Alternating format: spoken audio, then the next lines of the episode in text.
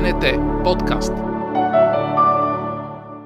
Здравейте, уважаеми зрители и слушатели, и добре дошли в новия епизод на Еразъм хора с мен Флора, в който си разказваме различни истории на хора, пътували и обиколили света и България по Еразъм, както и техните преживявания. Давам думата веднага на днешната ми гостенка. Представи се с няколко думи. Здравейте, аз съм Белослава Тенчева. Аз съм едва на шестнайсет години, но вече имах възможността да обиколя поне България с програмата Еразъм, като бях в Златни пясъци. Темата на моят проект беше като цяло устойчивостта и това как да намалим пластич... емисиите на пласт... на... пластмасата в глобален аспект. Идва ти на английски просто да, да го кажеш. Защото самата тема беше като име Do Something Drastic, The Plastic, и реално, когато бяха да. на Еразъма, работният език беше английски и реално и нямаше много говор на български. Да, аз те разбирам. Пък и си от първа английска все пак. Да. Добре, а как реши да толкова на ранна възраст е така да отидеш на, на Еразъм, имайки предвид, че нали, повече хора избират чужбина, за да заминат? Как решаваш да отидеш някъде пък в България? Ами всъщност голяма част от моето обкръжение са млади хора, които вече бяха ходили на Еразъм, дори на по-крехка възраст, защото от тринайсет години по принцип е възможно да се случи такова mm. пътуване. И се съветвах с тях и те ми казаха, че наистина мога да се запозная с хора, които имат моите интереси, мога да разбера повече с другите култури, и също така самата програма на моят проект беше доста интересна и ми харесаха държавите, които участват, и затова сметнах, че бих могла да успея да се справя с тази задача и реших да избера България, защото като за първи проект исках да придобия повече представа за самите процеси, за самия начин на работа, и всъщност това беше Youth Exchange, което не е толкова натоварващо, пък и все пак беше на море, да горе да съчетаем почивката с работата. Кога беше това? Това беше от първи до девети юли тази година. Знаеш ли, съвсем пресно ти е? Да. А, добре, как протече самия Еразъм? Самия Еразъм протече доста гладко, защото участниците бяха изключително информирани по самата тема и имахме време както да завършим нашите сесии в а, самия диапазон, който си бяхме задали, но и също така да посетим плажа. И отделно извън това ние все пак бяхме самата държава приемник на останалите участници, и да. беше като цяло тежка задача да им покажем България в най-добрия аспект и да ги запознаем по такъв начин с нашата мила родина, така че те да искат наистина да се върнат. А всъщност имаше доста голяма част от хората, които вече бяха били в България, и им беше интересно да се запознаят повече с а, нашата природа. От кои държави бяха хората? Хората, които бяха от държавите, бяха португалци, италянци, хървати, поляци, румънци и ние българите. Добре, а как, какво знаеха те за България? Как им се стори тук? За България те като цяло знаеха повече от нещо от сорта на вие сте били част от социалистическия блок и ви трябвало да сте доста назад. Бедни. Но ние се опитахме да им покажем, че всъщност България е една много модерна, иновативна държава, която се развива и наистина има потенциал в нея. И наистина искахме да им привлечем вниманието по такъв начин, че отново да се върнат в нея на проекти. Като има всъщност проекти, които са през зимата и пролета, и те са в много емблематични места, като за България, нали, например Пловдив, Смолян, защото имаше други, които бяха разказвали как са били в Смолян от а, самата платформа, която беше организатор. Аха, и какви неща им представихте от България? По какъв начин може да накараш един чужденец? Аз, като човек, който е живял все пак в Англия, опитвала съм се да представя България и да я промотирам, и смятам, че това е много важно. Носила съм им българска храна, винаги остават доволни, кебабчета, кюфтета, това е нещо, което най-много се котира. Естествено, може да разкажеш за културата, впечатляват се. Вие пък какво направихте? Ами по принцип в самата програма има винаги в Еразъма заложена културна вечер. Да. И по време на нея ние имахме маса, на която бяхме постарали да представим абсолютно всичко възможно. Бяхме им дали а, сладко от рози, донесохме им българско вино, традиционно направено от а, производител, разбира се, лютеница, сирене, но по принцип на Балканския полуостров като цяло храните ни се припокриват, mm-hmm. и румънците бяха направили подобна на нашата маса и бяха донесли доста неща, които са също типични и за нас, но като цяло се опитвахме също така да ги разведем из Варна, да им покажем доста от културните паметници и да им разказваме за самата история на България от шестстотин осемдесет и първа година насам, а не просто да се фокусираме върху сегашната обстановка. Да, това е доста интересно. Бяха ли впечатлени от историческите ни м- събития? Да, доста от тях бяха впечатлени от самия факт, например, за това, че до сега не сме губили нашето знаме.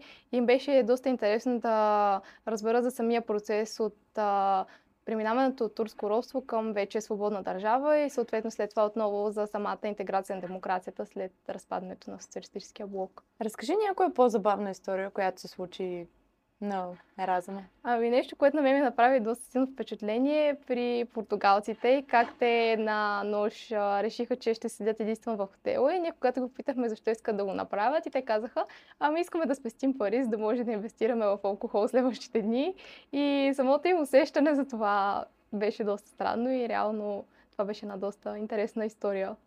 Аха. Еми, португалците пък те с техните по-големи заплати от нашите, какво е това са да пестят тук? Едно от нещата, с които сме известни е, че българския алкохол е доста евтин. Така, може да се похвалим с това нещо, а, което надявам се те да не го консумират, ако са под определена възраст. Да. Разбира се, защото осемнайсет е възрастта, на която се консумира алкохол. Да. А, но така де. А, добре, а самите проекти, които трябваше да правите?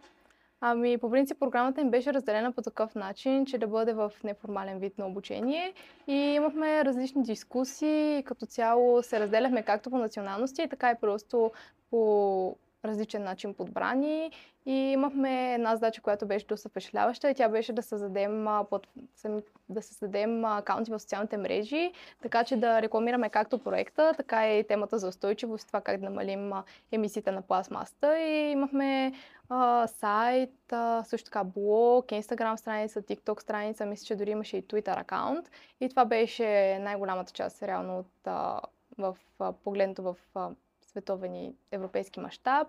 Извън това коментирахме в ежедневието как може да се имплементират тези а, активности, които сме обсъдили и това как наистина да бъдем отговорни екологично и да се стремим към постигането на зелен преход. А, до каква степен в България има разбиране за тази тема, защото ти си успяла да видиш с е, хора от други националности. М- може би хората, които отиват на тази програма, естествено, че ще се развълнувани от, от това, но смяташ ли, че у нас е достатъчно разбирането за зеления преход, за рециклирането, за глобалното отопляне? Аз мисля, че в България има потенциал този подход да бъде предприет, но наистина информацията, която се разпределя в интернет и извън това в различните медийни пространства не е достатъчна и хората всъщност, например, се чудят защо е толкова топло навън, но не могат да разберат, че ние самите правим така, че да не бъде некомфортно и правим промените в глобалното затопляне и имаме някакви опити, както така и за рециклиране, така и за вече да се въвеждат все по-малко и по-малко употребата на пластмасови изделия, но има наистина възможност, ако се бъде популяризирано това как да бъдем по-устойчиви в дома, в самата общност и това как нашите приятели също да разпространят тази информация, да бъде много по-напред и реално да следваме нашите европейски партньори. Колко политически казано. Браво, европейски партньори. Се наслушам а, наистина български политик. Успя ли да използваш пластмаса след Еразъм? Ами всъщност по време на Еразъма имахме една много добра инициатива от организаторите. Те ни раздадоха пластмасови едни такива за многократна употреба чаши и реално ни а, насочиха какви продукти да използваме, като сапун, който е изграден а, не от, а, да кажем, а, натрий, ами всъщност а, е такъв, който да може да бъде като използван за повече пъти. Също така за шампуани, самите опаковки, как да ги подбираме. Бяхме доста добре обучени как да разпознаваме самите видове пластмаса и всъщност да наблюдаваме в закупуването на някакъв продукт, какъв клас е пластмасата, за да може след това тя да бъде рециклирана. И аз започнах да използвам тези знания в ежедневието си и наистина забелязвам за себе си и хората, на които съм казала как да изпълняват тези добри практики, че наистина има някакъв ефект. А, до каква степен м- би казала, че отиването на този Еразъм, макар и нали, по-кратък и в България, м- разви някакви нови качества в теб? Какви са качествата, които успя да, така, да, да си тренираш или да доразвиеш? Аз наистина успях, както би казал всеки човек, който е бил на Еразъм, да развия своите комуникативни умения. По принцип за мен не е много голям проблем да говоря дали пред много хора или просто в някакъв неформален разговор. Но наистина исках да упражня както употребата на английски език а, сред а, хора, така и а, своите комуникативни умения. Извън това, наистина, самото гостоприемство, което ние трябваше да покажем на останалите и нещо от сорта да бъдем екскурзоводи в а, самата околия на Златни пясъци и Варна, беше нещо, което също развих, защото извън това наистина се интересувам и от туризъм и беше доста забавно да водим хората на места, които по принцип не са популярни туристически атракции.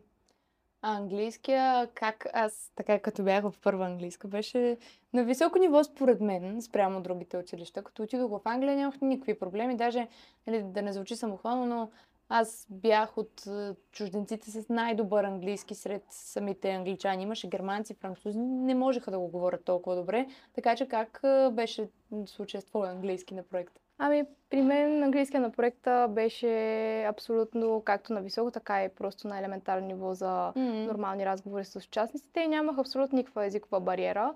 И всъщност се радвах за това, че се разбирахме правилно и наистина, честно казано, първа английска ми е помогнала за това да развие нали, уменията си по английски език, дори едва в десети клас, на такова ниво, че да се разбирам с а, други участници от а, всички държави. Пък аз съм участвала в други инициативи, които има чужденци и не ми беше толкова трудна наистина комуникацията. Забелязали ли някакви такива културни особености от другите участници? Примерно да кажеш, този народ, еди какво си? Ами, по принцип има такива предразсъдици, които винаги долу-горе насочват хората преди да се запознаят с а, нали, други лица от а, различни култури. Бих казала, че наистина италианците са доста експресивни, ръкомахащи, експресивни и говорят доста на по-висок тон, отколкото ние балканците. За португалците мога да кажа, че също като италианците бяха доста емоционални и гледаха да покажат себе си над останалите и винаги говореха как, защото те всичките бяха от Порто. В Порто е невероятно единственото място, което може да посетите и наистина да се възхитите. А останалите държави, както вече споменах, бяха от долу-горе балканския регион и реално ние сме с долу-горе еднакъв характер. Да. А, имаш ли сега някакви други набелязани проекти, които би искала да отидеш, някакви държави, които може би искаш да посетиш? Ами да, аз вече кандидатствах за нов проект, който е в Северна Македония и бих искала наистина да ме изберат, надявам се. И съм си набелязала проекти, на които реално вече следя по-скоро като място mm-hmm. и след това вече дали наистина бих могла да се включва с а, активност в а, темата на проекта. И искам много да посетя Италия отново и търся проекти, които там да могат да, да сета, както като Youth Exchange, защото не мога да участвам още в тренировъчни курсове, да. Пък и да мога да разгледам. Да, това е чудесно. А, всъщност, ам, би ли го препоръчала на някой, който е така не е от първа английска, езика му не е чак на кой знае колко високо ниво и се притеснява, че отивайки там, може би няма да успее да, да се оправя? Аз мисля, че Еразъм е една уникална възможност, която наистина дава на младите хора от цяла Европа шанса да се запознаят със своите връстници от другите места. И мисля, че английски език като цяло не би бил толкова голям проблем, ако хората са неуверени в себе си, защото когато ти бъдеш хвърлен в такава среда и нямаш избор извън това просто да говориш, да. Разбираш, че трябва да го направиш и нямаш друг избор. И освен това имаш нали, български екип, който ще бъде за теб и нали, колкото и да казваме, да, използвай само английски, все пак, когато си, например, вечер и отидеш в стаята си, по някаква случайност си с българин, са партиран. Е, ако си в България, така в чужбина, но... може би, да. Да. По друг начин са нещата. Значи, би казала, че препоръчваш на всеки да, да отиде на Еразъм. Това е чудесно.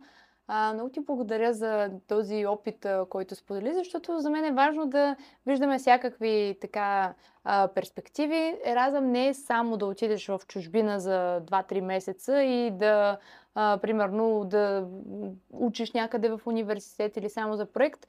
Еразъм е и културният опит, който придобиваш, срещата с хора от други националности, което нали, за хора, които може би се притесняват да се отделят за толкова време от България.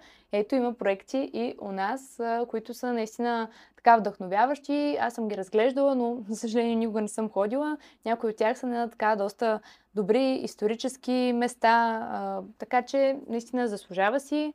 Отидете, ако имате възможност. Този епизод достига до вас със съдействието на Европейския съюз.